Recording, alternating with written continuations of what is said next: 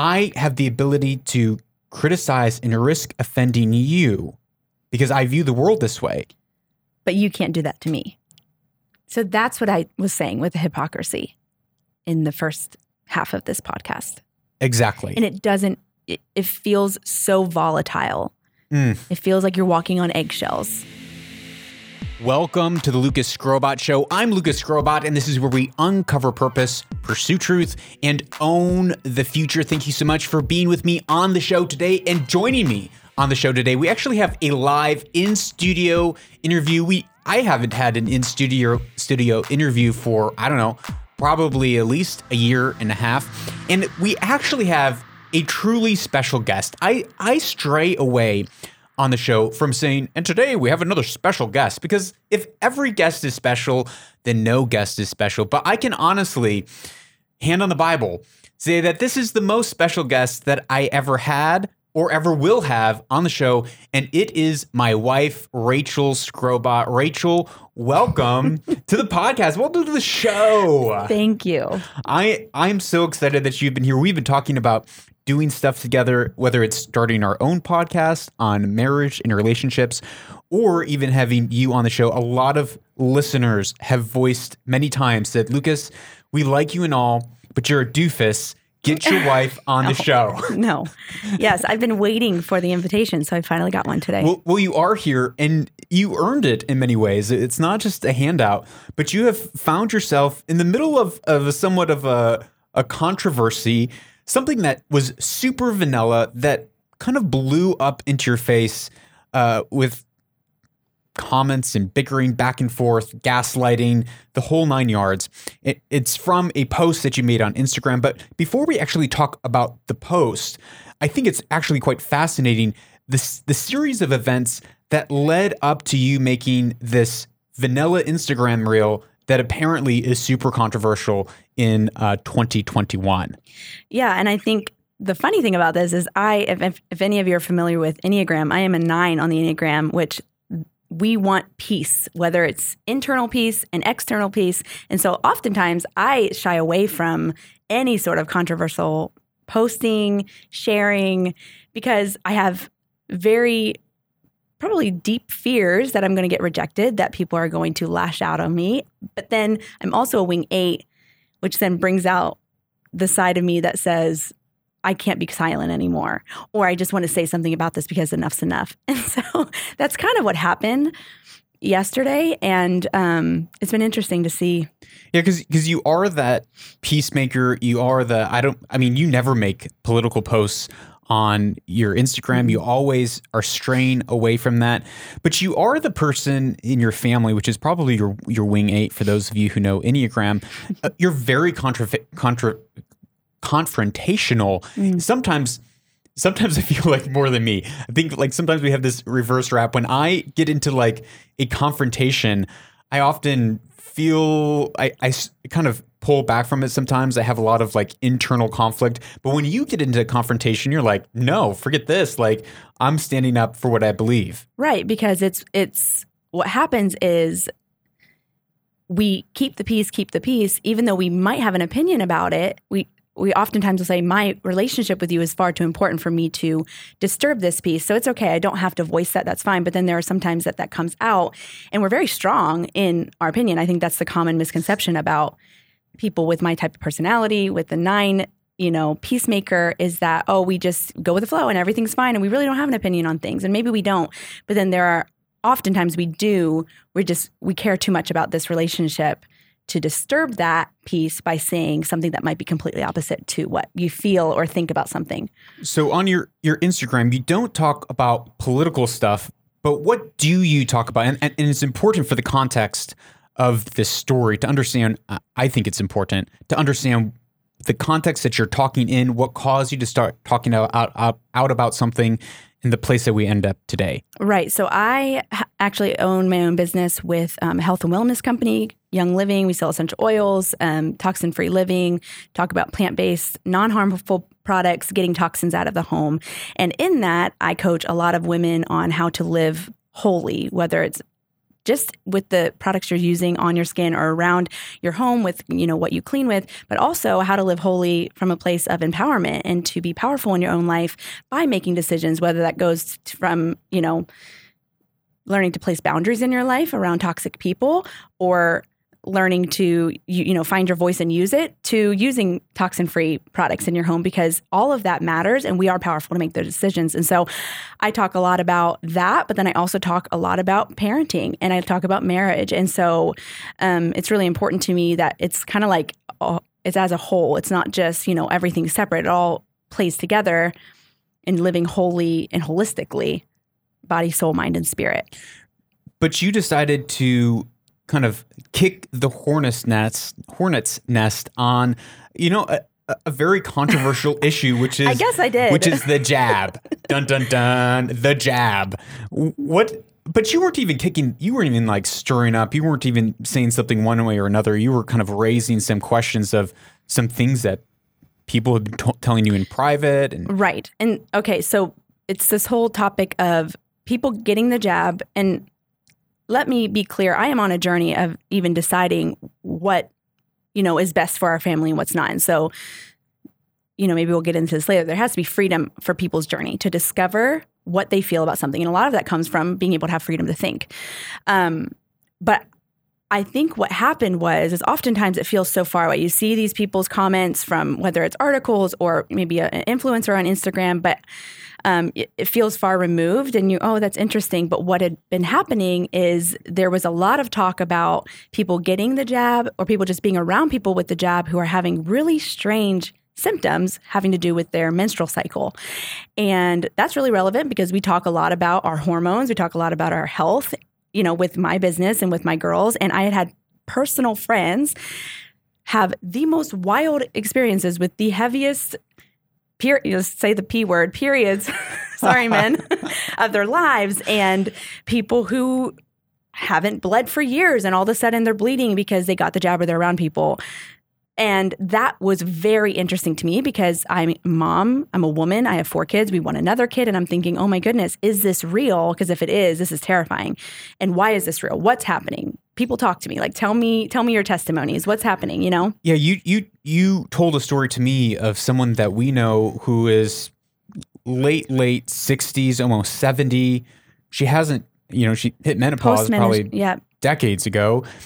And 2 days after getting the jab, all of a sudden she had really heavy bleeding. unexplained in her mind, and of course, like naturally so, unexplained bleeding that traced back to, oh, you just got the jab.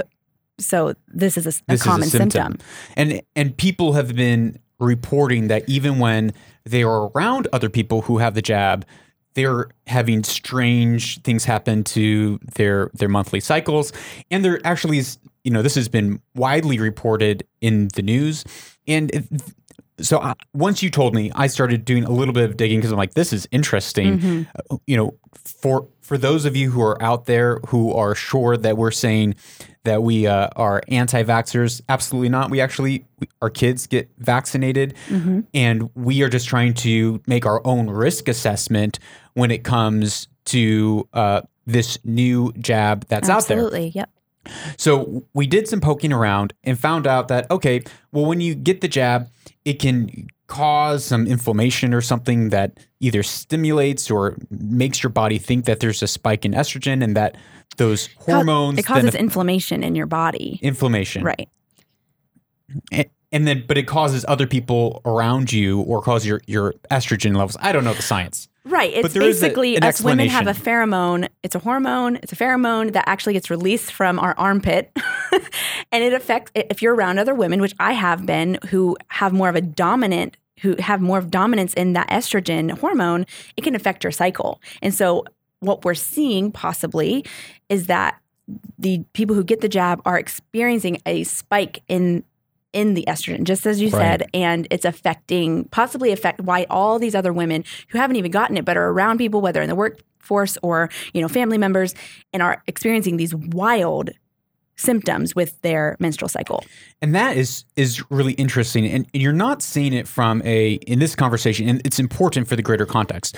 You're not making this statement of see this is evidence that the jab is bad and No. it's going to make us all infertile. You're more so asking, okay, is this something that is going to last for two or three months and then your body regulates and everything is hunky dory and fine? Or is this going to have lasting reproductive health effects into the future? Absolutely. And you were just raising that question, not from a place of, I'm trying to sow some seeds of doubt and, you know, make the jab sound bad or give some sort of medical advice. It's more like this is interesting. No, because I, I total transparent moment. I don't know enough to be able to to state an argument on one side or the other.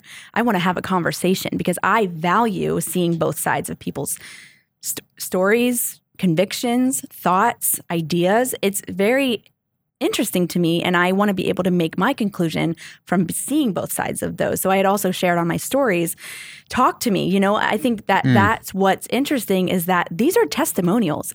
And it's almost as if people are questioning people's own personal experiences, which is mind blowing to me. It's like you cannot question someone else's actual personal experience as they're like, what is going on with my body? I've never experienced this in my life. And I think that's where it kind of hit me and why I shared about it is because it was no longer an influencer on Instagram far off sharing about how this is possible or maybe someone else's testimony. I had actual friends sharing, this is happening to me too.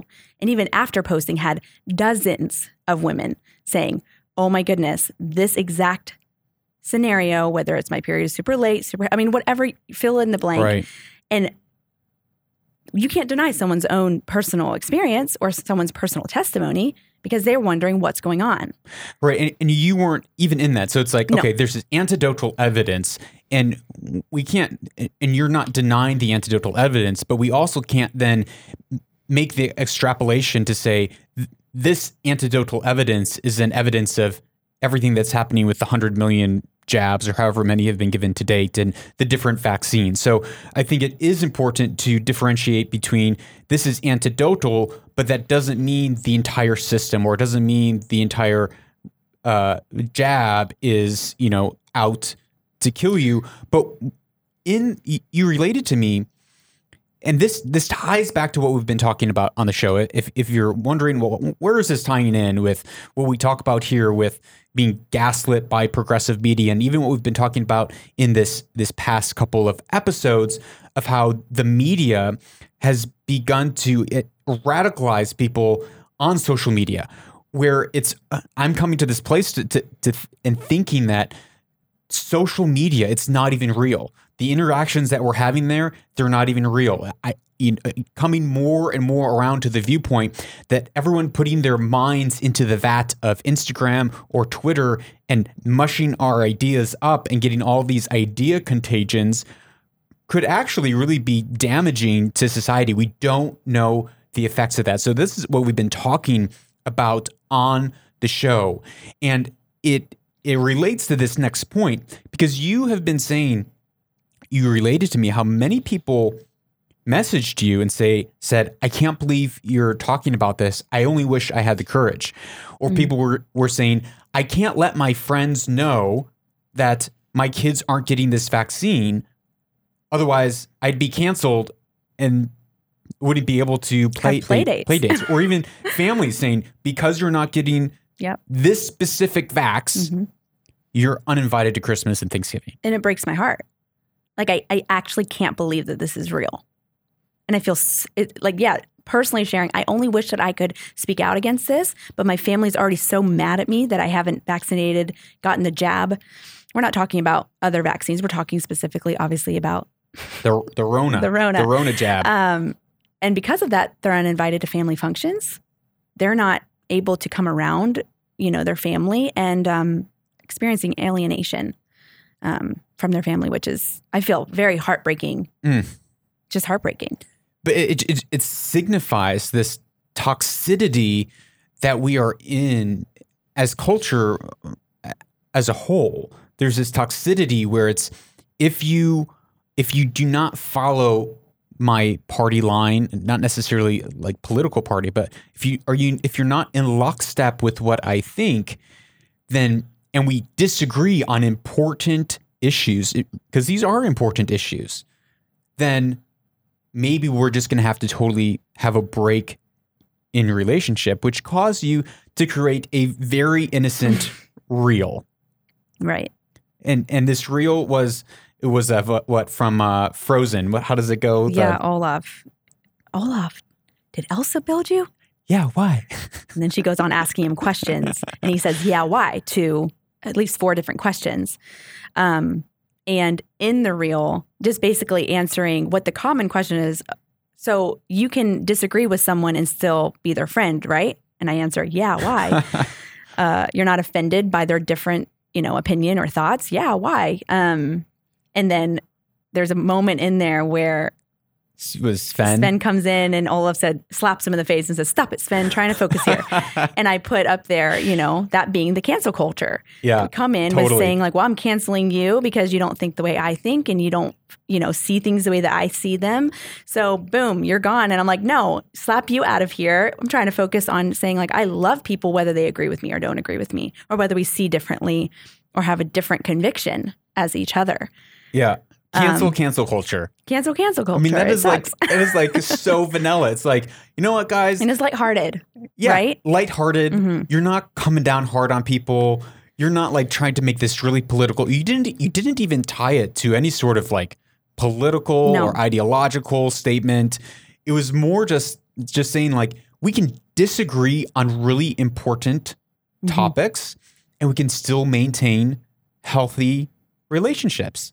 Right. It seems like super vanilla. It doesn't even seem political. But what began happening in your comment section probably about seven seconds after you posted? it I was pretty shocked by it because all of a sudden I started getting comments about it, tying this post to racism Right. and tying this post to harming people. Mm. I'm not laughing at racism or harming people, let's be clear, but it's it's pretty mind-blowing to me that that is what got communicated Mm. or that's what people made it about. Um because that wasn't said at all. Not even not even close. Right. And I could, you know, in their defense, I could kind of see like, okay, well, oftentimes in society today, when we talk about cancel culture, Mhm. it's normally in reference, especially with- with what has happened in 2020, it's normally tied to or in reference to uh, something that people are calling racist or something that people are calling harmful or bigoted. So I could I can understand how they're making the leap to go there. But you weren't saying, "Hey, you know, you're you're racist, white supremacist, or you know, whatever color supremacist friend who is always posting racist things and is egging your house. You know, you need to have them in your life." You're just saying, if we disagree on important things, we should still maintain a relationship. Right, because how can you then give someone the freedom to come to their own conclusion or to see your side or to be able to change their mind if you're not willing to talk to them about it? Or I think so often I see people come into conversation and they're not even willing to go past the point of you disagreeing with me because they don't like that feeling. Mm. They do not like being disagreed with. they do not like possibly being wrong Mm. and that's what i'm after is i i have seen time and time again where people are like this conversation's over and you're like well we haven't even begun Mm. it just stopped when they realize you think differently than i do or maybe you see things differently than i do. But how is that person going to have even have the opportunity to think differently or to come to maybe come to your side? Or then we have to ask ourselves what is our point in coming to this conversation? Is it for me to persuade you to think the way that i think? Or is it to say okay that's fine that we disagree. I yeah i disagree with you but i can still love you as a person because people have equated disagreement or agreement with i love you or i don't love you Mm. or yeah with love and hate and i think that there's it is there's a very there is a big difference between those two Yeah, and it- it's it's in that cancel culture that they're trying to. It's an attempt to expunge and, and kick out ideas from from around you to protect yourself, to safeguard yourself from ideas that maybe are seem harmful or dangerous, um, and and shutting that train of thought down. But even goes back to the backstory of what caused you to post, which which was hey, I, I I'm not saying one way or another. Mm-hmm. I'm saying this is interesting and this is worth thinking about. This is worth processing through. And right now, in in media as a whole, it's become so polarized, and and and there's good reason for the polarization of media because it sells. It, if there's conflict, conflict and polarization sells clicks and sells eyeballs, which then drives the algorithm. It drives media, and it even fuels people's, you know, internal dopamine hits and desires to have some sort of connection and conflict in a world where we're devoid of connection. Um, but but with with what people were posting, when I read through and some of the comments you were showing me, there were a couple comments that were repeating some of the same things. It was it was uh, there's a difference between being racist and having a difference of opinion. But right now in culture, racism has been redefined. Where racism isn't that I hate someone of a particular color, skin, and I'm uh, actively choosing to be, or even passively choosing to be bigoted or discriminatory against a specific person, and that we should, you know, judge each other by the, the conduct of our character and what's inside of us rather than, you know, how we look on the outside. That was classically how we looked at racism, but now it's, you know, systematic racism. It's everything is racism. It's you you are racist no matter what, and so you have to be anti-racist, and therefore you actually have to embrace uh, reverse discrimination because the entire world is viewed through this lens of power. And so there's been a, a change, and this is an important definition and clarification to make because there's been a change in the way that we're talking about quote unquote racism. And so when people are bringing it up in your post, they're saying, okay, yeah, but if someone is racist, based on the way that I define racism and based on the way that I think racism should happen, then it's not a difference of opinion. And I, I therefore have the right to cancel them. Is that right? Is that like the the engagement that you were having? Yes, I feel like it was. Um, well, not, not even. I feel I. I there is specific comments that were made on. We can disagree or agree that you know on whether we love cats or dogs, but we can't disagree on deeper issues, or else I will block you, Mm. or you can translate that however you want. Block them on Instagram, Facebook, social media, or block you from my life, because there are there are things that we can agree on and there's things that we can't agree on. But you know, no, this isn't cancel culture. How is that not cancel culture? Yeah, that's that's absolutely cancel culture, and it's interesting too that it's it's okay. We can disagree on things that don't matter, but we have to agree on things that do matter, which is which is people are getting canceled, or you know, as people would say, being held accountable over things that do matter. But how does cutting someone out of your life and canceling them and, and blocking them how does that enable one you to possibly be able to see a blind spot? Mm-hmm. And how would that actually cause them to be able to come around? And and we were talking about this earlier who defines who defines what someone's opinion is or what racism is or isn't who defines when what qualifies as well this is extreme enough for me to cancel this person if And- they agree with something Right. And that's where I feel like it's become so blurry that I could post something about like everyone's screaming from the rooftop, we just need more love in the world. We just need more kindness. But then anytime that someone might have the courage to share an opinion or maybe even not be sure about which opinion they have, but to say, hey, can I, is this space safe? Like, can I actually share what I'm thinking about and actually have your guys' help to draw a conclusion? It's almost as if like you share something and people are just waiting at the door to jump down your throat and say, well, you're mm. racist. I can't believe that you, you know, this is all about this is all about racism. That you would post this and there's a difference and, you know, kind of put you in your place and say that yeah, we can agree on some small things, but we can't agree on like we can't see differently when it comes to bigger things. And that's I feel like it becomes more scary for people to to feel like they can speak out and just even discover where what they think and yeah because it just makes me want to be more silent and be like oh i don't i don't really know that i want to speak out Yeah, it's interesting that you use the phrase safe space because the way that safe space is really defined is kind of like the way that you said it. It's a space where you can come, you can have your ideas, there's freedom to be tolerant, there's freedom to disagree. But when you came in with a post that was very neutral, it was perceived, maybe it wasn't, I don't know if it was perceived this way, but a lot of people came across with saying, "Yeah, but we need to be intolerant." And so it's it's when you come with an idea that challenges the status quo of the quote unquote safe space, thereby you bringing a dangerous idea into that.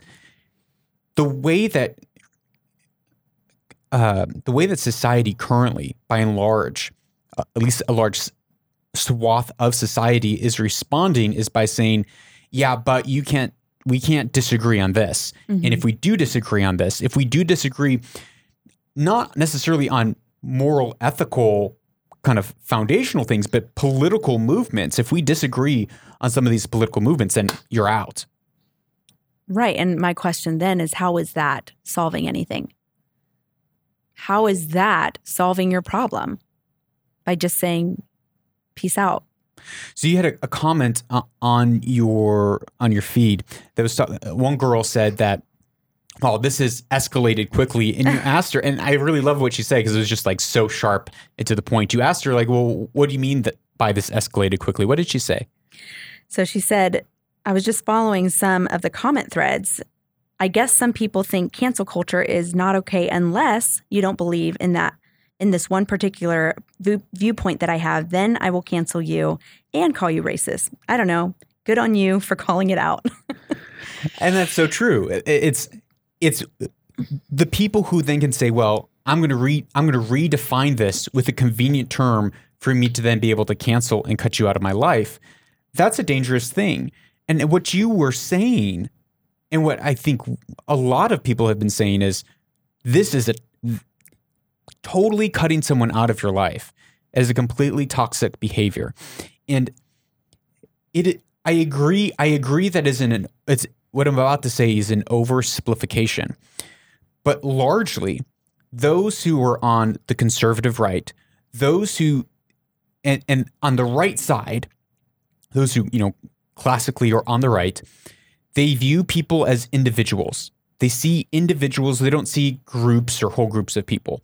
They're going to see I see Rachael, I don't see the group that Rachael is associated with. I see Lucas, I don't necessarily see the the group that Lucas is associated with. So we see individuals whereas on the left classically it is grouping peop- people together and saying we need to control groups for the for the betterment of the dispossessed. And there there really are truly dispossessed people.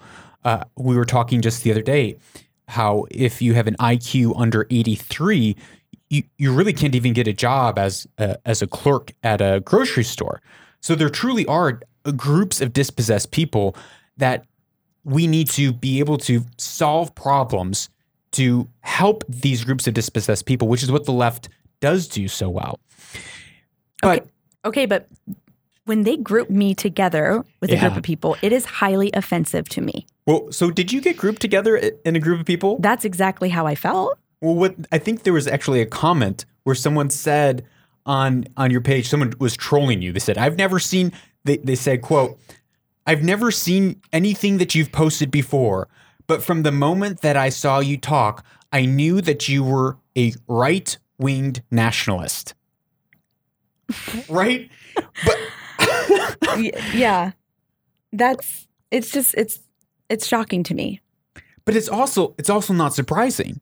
It's also what he said was very true in that typically people who are on the right, who see people as individuals, they are going to say, "Hey, we shouldn't cancel people."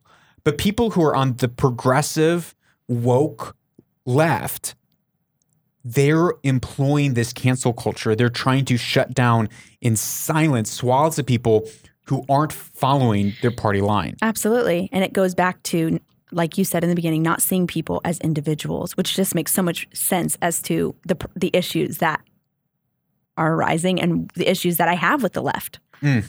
Mm. not seeing a life as a life. Right. And it's it's we've been talking a lot about how illogical this whole argument is. That these arguments that have been made, it's you know, if someone is racist, let's say there's a, a truly racist person, well then, and and racism at the root of it, it's hate, right? At the root of it is disgust. At at the root of it is wanting to push an idea away from your community, whether that idea is the idea of the color of someone's skin or an, a political or religious idea, uh, whatever is offensive. And so that's like a, a, a very simplified definition of classical racism, not the you know systematic, you know, if you're white, you're racist just because you're white. But just classically, what the, the root feelings and drivers of racism is. Well, by very definition, then, if you're saying, I have the right to cancel you because you want to cancel someone else, then doesn't that make you the very thing that you're canceling? like, doesn't that put you in like this, this, it puts me in this like crazy, crazy loop. But to, to bring it back home to, you know, maybe a place that we can walk away, there was an, another comment that, that someone wrote on your post, and I'd like you to read it and it was making the the defi- the, the definition the the difference between racism and setting boundaries. Because a lot of people are saying well i need to set these boundaries in my life and because of that i'm going to cut people out. Yeah so she said i try to do this and i try to respect others regardless of if i agree with them or not. But I must admit that I have blocked others because they have not been respectful of me or my feelings. I am happy and encouraged to have conversations and learn, but when someone is prideful, hateful, disrespectful, and name calling, I draw the line. Good for you. That's what I have to say to her. This is toxic behavior. Absolutely. Guarding my heart and emotions is a bigger priority. Yes, love people where they're at, but do not dismiss unhealthy boundaries. Mm. Or do not dismiss healthy boundaries.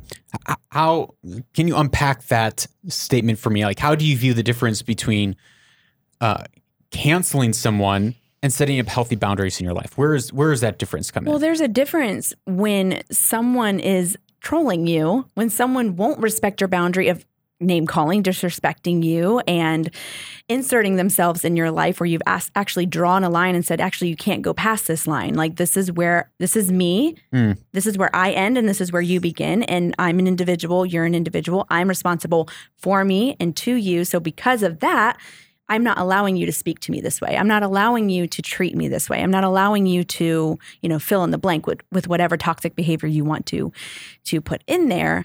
But the idea of that is that you would establish healthy boundaries in your life so that you are able to say what you are okay with and what you're not okay with with the intention of being able to re-engage with that person hopefully because the bottom line is you have to have two willing parties you have to have both sides being willing to say I'm willing to respect you and your boundaries, and I'm not going to do what you ask me not to do. And mm. if they're not willing to, then yes, you probably have to prolong that, um, maybe you know, cutting off of that relationship until they're willing to also re-engage in the way that you're willing that you're asking them to. Um, but I feel like, and I don't know, maybe I'm jumping the gun here, you know, and going into something that you are not ready for yet. But I feel like people will say, "Well, I have to put a boundary in my life, and." I, I don't have to forgive that person and I'm just cutting them off indefinitely because I have to do what's best for me. Mm. And this comes from someone who had to make some really hard decisions in her life, my life, in cutting off relationship with people that I love dearly for a time so that I could become my healthiest self and to find out who I was as an individual and to actually you know create boundaries in my life so i don't say this from like a my life is great and i've never had to do this i've had to do it and our therapist shared like Rachael, there will come a time where you're going to have to re-engage with those people. And I'm like, what? You know, everything inside of me wants to say, no, I want them out of my life for good. because it's easier, not because you don't love them, but because it's easier. Because it's easier not to feel pain. It's easier not to engage with you know the differences that you two might have. Um, but once you boundaries are actually supposed to be put in place so that you can become more of a loving person, so that you Mm. become more of a confident, powerful person in your life by discovering what you are okay with and what you're not okay with.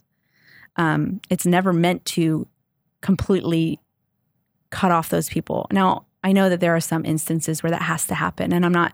I'm not saying that there are some unique situations, but wouldn't the argument you know the argument on the other side would be well if you know if if someone supports what i would consider racist ideas well that would be a case that i should just cut them out of my life.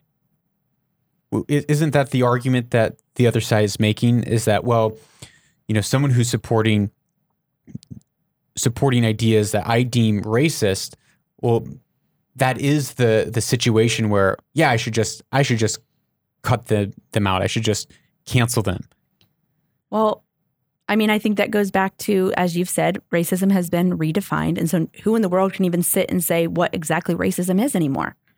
Hmm. I've been labeled, apparently, just by my skin color, I'm racist, right? yeah and, you've been you've had people straight up you know ghost you cancel you Yeah. block you Because, of, sorry, go ahead. no Because of what I didn't say, because of my silence apparently being my violence or my guilt, right? yeah Isn't that what- because you didn't plo- you didn't post a, a black square. You- Exactly. you, didn't post a black square and, and probably a lot of it had to do with just your association with me. It's again instead of looking at someone as an individual it was your association with me.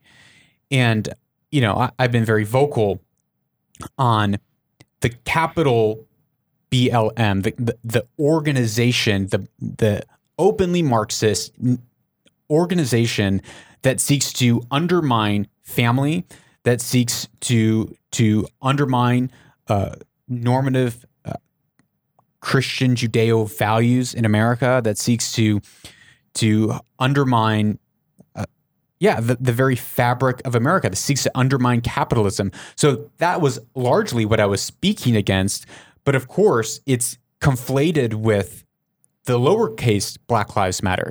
And I think both you and I would have no problem saying lowercase Black Lives Matter. All Black Lives Matter. Of course.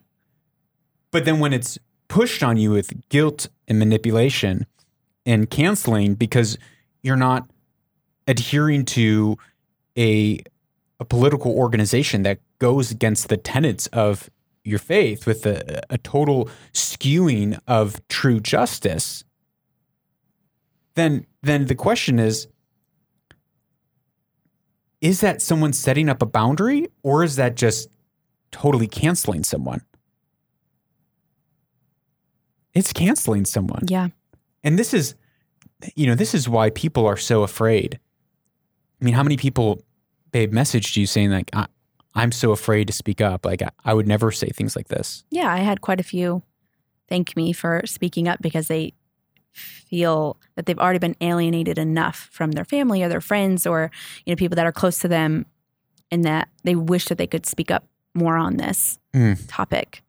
Um and it I'm just it really I think I just really am so saddened. I'm really sad that this is where we are and that there is no clear definition of what it's almost like you don't know what's going to trigger what when you say something. You know, I had like I I think even speaking on what I spoke on yesterday about like let's love each other in our differences of opinion. Let's love each other and like seek to understand. And that it got turned into basically being told that I'm racist and that my silence is my guilt. And it just feels so personal because I know that those people know nothing about me and I'm being labeled as something that I'm not. And that fires me up that people get labeled. It's just, it's so small minded and it's manipulative. Mm. To be labeled as something that you're not and to be grouped together with, you know, whether it's because of the color of your skin or because you just chose not to speak out against against something. And it's just that makes no sense to me. Makes zero sense to me. And it really it, it goes back to it really is a function and again, it might be an oversimplification, but it really is a function of the progressive left, which is which has departed from reason. They've departed from okay, let's grapple with reason, let's like think logically. They've adopted postmodernism that says there really there is no objective reality, there is no objective truth. Uh, it's all just based on my opinion and how I perceive the world, and can we really even know how we perceive the world?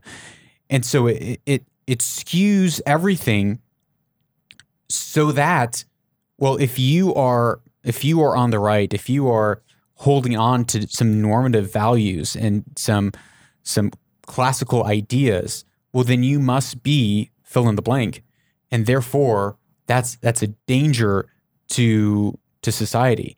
And you know, in the what you've voiced, and even in the conversation that I've seen taking place on your Instagram, it it really is.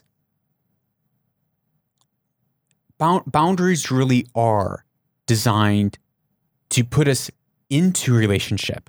Mm-hmm. Boundaries really are designed to say, I, I don't like when you treat me in this way, but he, here's the wall, but here's the gate. We, we can come in and engage in this gate. Mm-hmm. And so if you're coming at me violently through the gate and personally attacking me or personally leveling things, well, that's one thing. That's not that's not cancel culture. But that's just saying we can't interact personally in this relationship. But cancel culture has moved beyond healthy boundaries. And it's to, if you said something or posted something that offended me mm-hmm.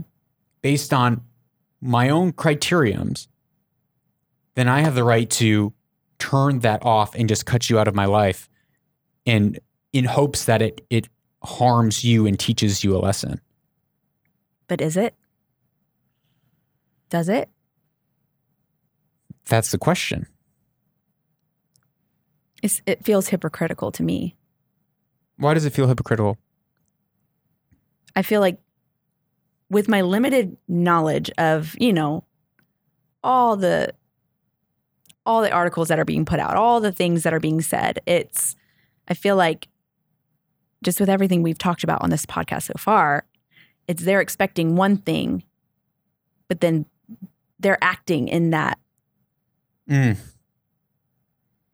maybe I don't have the exact wording to explain it the way that I'm thinking about it. It's like to- it's like I think what you're talking about is like uh, the hypocrisy of maybe the word tolerance. It's like let's have a tolerant society. But then when someone stands up and like, great, yeah, let's have a tolerant society, I actually think that everyone else is wrong. Instead of them being tolerant of that person or that group of people or that ideology, it's saying, well, whoa, whoa, whoa, whoa, whoa your intolerant idea can't be tolerate, tolerated in this group and therefore we need to exclude your idea which is it's just as it's just as intolerant as the other group.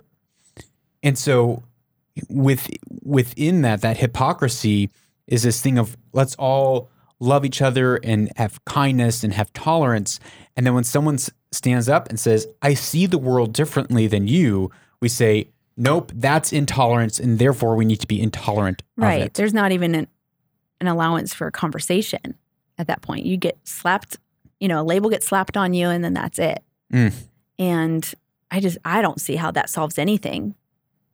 It doesn't solve anything it's if we're scary. not if we're not able to sit down at the table and talk to one another and come away still having disagreements on big topics, big issues, then we are going to become more radicalized and more divided time and time again. You, Rachael, you posted something that was so vanilla. Just like the other day, I took a very middle of the road post on the, conflict between Israel and Palestine, or specifically, I was taking a stance on between Israel and Hamas. Took a very middle of the road approach, and a lot of people were upset. And and that's what I think is really telling of the climate that we live in. We we have one more quick segment. Don't go away. We'll be right back with our Weaver and Loom segment. But if you found this conversation helpful, if you find that right now in your life you're afraid to speak up, if you're afraid to, to have hard conversations, if you're afraid to voice your opinion around you, have this conversation, share this episode with your friends, with your colleagues, maybe some the ones and twos that you do know who agree with you, who you do feel like you can have a conversation with, because that will help you get better language, even between the difference between cancel culture and having healthy boundaries.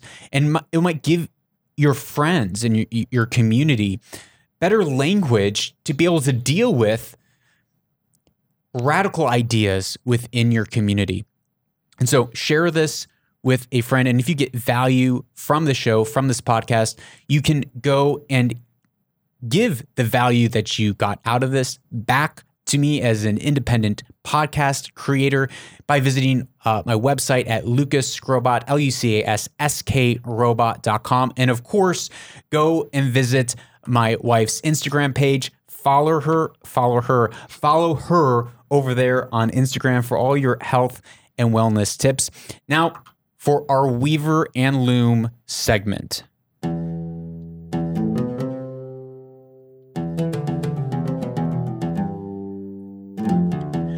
Welcome back to Weaver and Loom, a part of the show where we take ancient wisdom and we weave it in with our everyday lives so that we can weave our destiny and own our future. Today's quote is a clip that actually Rachael sent me from the one and only Dr.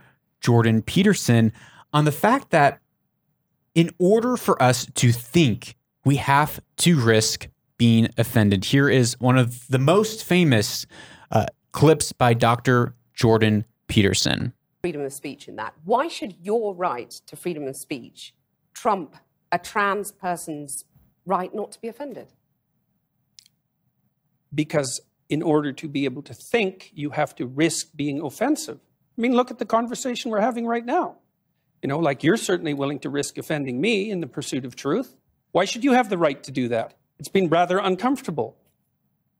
Well, I'm, I'm very glad I put you on the spot.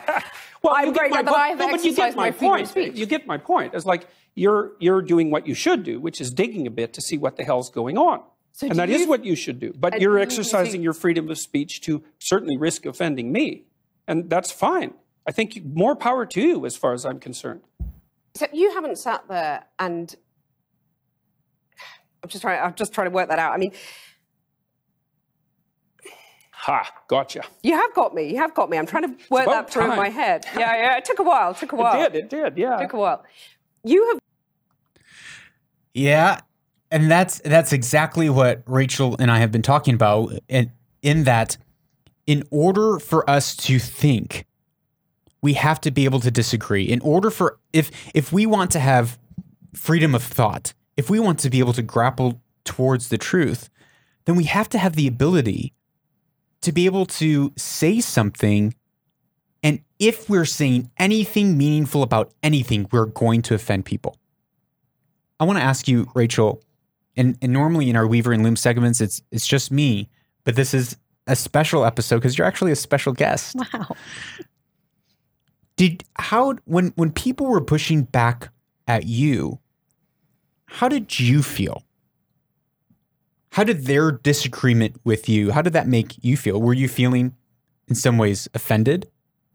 Some ways assaulted, affronted? Not because they might have disagreed with me, in the conversation that I was being grouped in and labeled as this obtuse thing that I feel has become, you know, this re definition of racism, this redefinition of all of a sudden it's going from let's love each other better by just holding space for people to disagree to having a topic of so you agree with harming people, innocent people. Yeah, because people actually said that. You, right. In in the comments. You can all people. go see for yourself. And that's I think that's where I'm like, whoa, whoa, whoa, whoa, whoa. Wait a minute. Where in anything that I said did that did that get said? And making it a, it's almost like using what people say and twisting it to fit their narrative of basically we're the victim. Mm. we're the victim, and anything that you say is coming from a place of privilege, and you just don't know. And how in the world can I actually see someone's point of view, hurt and pain, if all of a sudden they just are intolerant of of me just because of what they've categorized me as? Does that make sense? Yeah. And so, would you say that it's offensive to you that they're categorizing you in that manner? It is. And so, and this is exactly what Peterson was pointing to. It's the people who are disagreeing with you. It's not. It's not that you have a problem with disagreeing. You're like, I'm glad. The whole point was, let's have disagreement. But it was within that. It's you're saying, well, even within their disagreement, I can feel this. No one was, you know, attacking you. No one was, except for I mean, one person was. A couple of people did, but uh, but it wasn't this maybe I'll, I'll phrase it this way. You're you were okay with people disagreeing and and seeing things from another side but even within the disagreement there is a there's an ability that they are risking offending you. They're risking right. by saying hey this is how i view the world. And we're not saying that they can't view the world that way but it's uh, the the self contradictory statement of, of by them saying, I have the ability to criticize and risk offending you because I view the world this way. But you can't do that to me. So that's what I was saying with the hypocrisy in the first half of this podcast. Exactly. And it doesn't, it, it feels so volatile. Mm. It feels like you're walking on eggshells. And it makes me sad because I I don't I don't want to be shut down. For one, it's hard for people to speak up. I, I don't know that you realize this, listeners, but there are other people who like have a very hard time feeling like they can actually speak up about what they care about, or even like, again, I know I keep visiting this, but being able to discover what is it that I actually think about? Like, what is my opinion on this? Sometimes we we need space to discover that. And when you jump in and all of a sudden label people as whatever the label is, whatever it is, then it doesn't give them space to discover that maybe they're wrong or maybe maybe they do think similarly to you or maybe they don't and is that okay? Are we going to still be okay? And i would just challenge you to hold space for people and have that freedom to disagree and still say i can love you as a person because what is love? Mm. What is love? Love is patient. Love is kind. It's not self seeking. It's not selfish. Mm. It it's suffers long. And so we we and I have so many people in my life that have decided, well, if you don't agree with me, if you see things different than me, then you don't you must not know me. You must you must not love me. And that that saddens me and it also blows my mind because that is two very separate things that we would be able to say, I think differently than you, Lucas. Lucas, how much do we disagree on certain things? Well, only on the things that I'm right about. but yet we're saying, I'm not going anywhere. Yeah. I'm not going anywhere. So it's okay. I'm going to hold that space. We can disagree, but we can, and and we can still meet in the middle and say I still love you. And we learned how to have boundaries within mm-hmm. our disagreement, mm-hmm. how to how to interact healthily within our disagreement but people don't want to go through that discomfort. Mm. People don't like that discomfort. They would rather just cut you off and say, and again, I'm not talking about abusive, toxic relationships where the other party is not willing to engage in a loving way to meet those boundaries and to say, yes, I can adjust my behavior. Because if someone's not willing to on the other side, then yeah, there's not much you can do. There really isn't. So that is something I want to make sure that that gets across because I know that there's going to be people who come in defense. Of course. Of course. But, but you're but you're talking about the hypocrisy in the measure that we judge, we will be judged. And so in the measure, and that goes for us too, which is the whole point with, of your post is like, okay, well, people disagree with you and I. People mm-hmm. disagree mm-hmm. with the way that we view people as individuals. Mm-hmm. And you're okay to disagree with that. We're not saying that you have to agree with us because that would be just as hypocritical. But within our ability to say we can disagree, we're also saying we can actually have conversations and disagree with one another. And when, and that's where kind of the, the hypocrisy comes in and this double, this double standard or this judging in a way that you'll be judged in, in the conversations that we saw to rehash this. It's people saying, well, I can judge people one way. I can be I can choose when to be intolerant of their intolerance, but they can't be intolerant of me. And then yeah. going back to the the love bit, it's like what what credit is it to you or I if we only love people who think the way that we do? That yeah, it's might feel good but it's it's not developing you as a person. It's not building endurance, character. And I feel like all of us want that. We want to grow as humans, hopefully. Mm. Right? And that's where the piece of people come in with make you question reality where the gaslighting comes in, where it's like, well, you can't do that, but I can. And I can be offensive in how I'm basically very straightforwardly labeling you, but you better not say anything that would offend me back. right.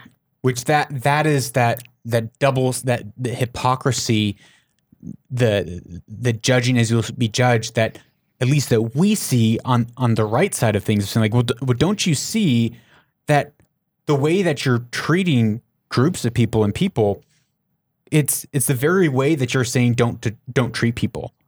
And so I think that's where mm-hmm. I at least feel a lot of that gaslighting of like questioning my reality and feeling like I'm spinning in this this this self-contradictory circle. Right. And then and then the final the final takeaway would be the way that you and I, you and I and you as the listener can combat this is by walking in the opposite spirit. Mm-hmm. By when people are canceling you, when people are labeling you, in, instead of canceling and labeling back, we we have to be people who love our enemies. We have to be people who bless those who think differently than us and want to cancel us and are violent against us and want to persecute us. The the solution to this is not to fight fire with fire. Mm. We have to fight illogical arguments with logic and irrational arguments with rationality to the, the ability that we can that we can that we, we, we did here today on the show as best as we could. But when it comes down to the relationships that we have around us, the people that we're connected to, we have to love in a sacrificial way. Right. And it goes back to you are responsible for you. And what does that mean? You're responsible for your response, your mm. reaction, how you treat people in disagreement. You're responsible for your own heart to keep your heart free from offense and bitterness and unforgiveness.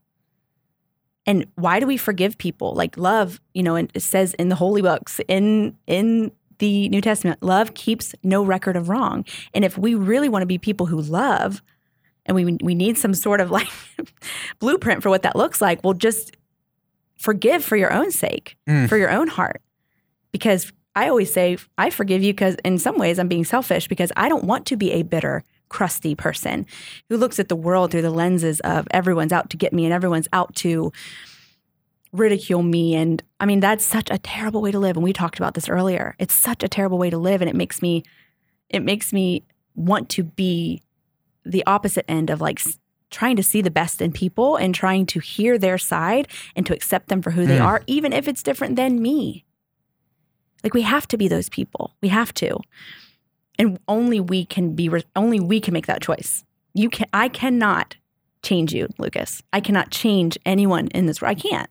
And it's infuriating sometimes. You're like well if they would only do this oh. then they you know then i know that it would be better. But you can't. And only, you can only be responsible for how you're going to respond for what you decide for your thought life for the way that you like what you say to people and what you don't say to people. It's just if we would all just like really grasp hold of that to be responsible for ourselves and I mean it would really help us like alleviate some weight that and we carry. absolutely. I mean we baby, you know, we talk about we talk about this and we talk about this here on the show all the time. It's th- those domains of society, first and foremost, we have to take care of ourselves. We mm-hmm. have to mm-hmm. have our walls of self discipline around us. And it, in the conversations that I've been having the past week, especially around Palestine and Israel conflict, I've been leaving it with this. It's most likely, in all likelihood, you and I won't have very much effect on global conflicts and crises unless we're in a place of you know writing international policy or you know we're, we're probably not going to have that big of an effect mm. on the macro crises that are happening in the world mm-hmm. but i can change my world right. i can change the environment that i'm in i can go to my family members and I can repair my relationship. I can go to my enemies and I can put out an olive branch as, as long as it depends on me. And I can repair that. Yes. I can make my world a better place and model that to other people. And that is so powerful. That is powerful. That is so powerful. And that is countercultural. And that is how we win this culture war. Man. Right, we're we're in a culture war. This is what we've been talking about this entire episode. Cancel culture, it is a culture war. It is a cult. It's a cult cancel cult. That's what it is. And the way that we win it is not by canceling cancel culture, mm.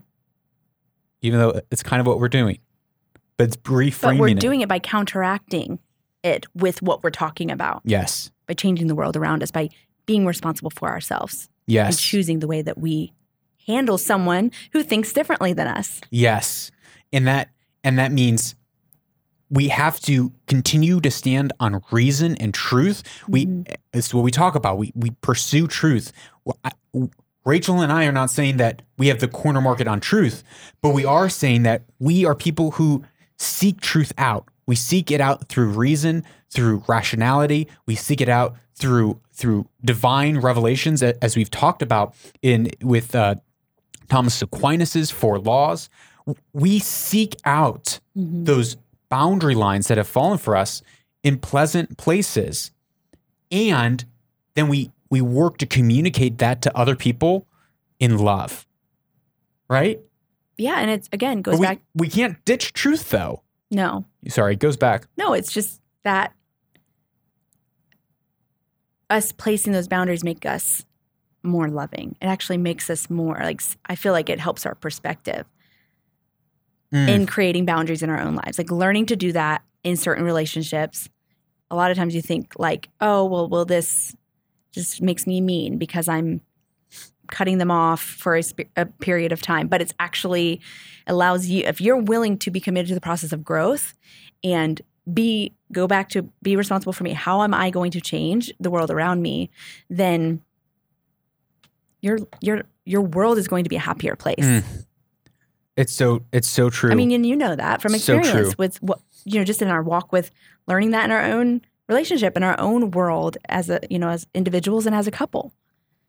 It's so true. It's having those those boundaries that which in some ways it is truth. It is saying actually, you know, the way you're treating me right now, like that's not acceptable. Yeah. You know, if if you are dealing with someone who's legitimately a racist, there's no problem with saying, "Hey, actually, I don't like when you talk about that around me. If you're going to talk like that around me, then, you know, yeah. uh, we're not going to be able to really hang out a lot.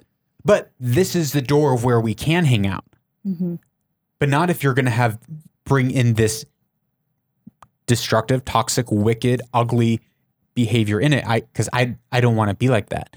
But that's a boundary versus just cutting the person off. You're leaving the door open to say, here are the rules of engagement that I've set. And that is the loving bit. That is the the place where we're still willing to go the extra mile for people who don't have our best in mind. Mm-hmm. And that, as we said, like that's the countercultural bit.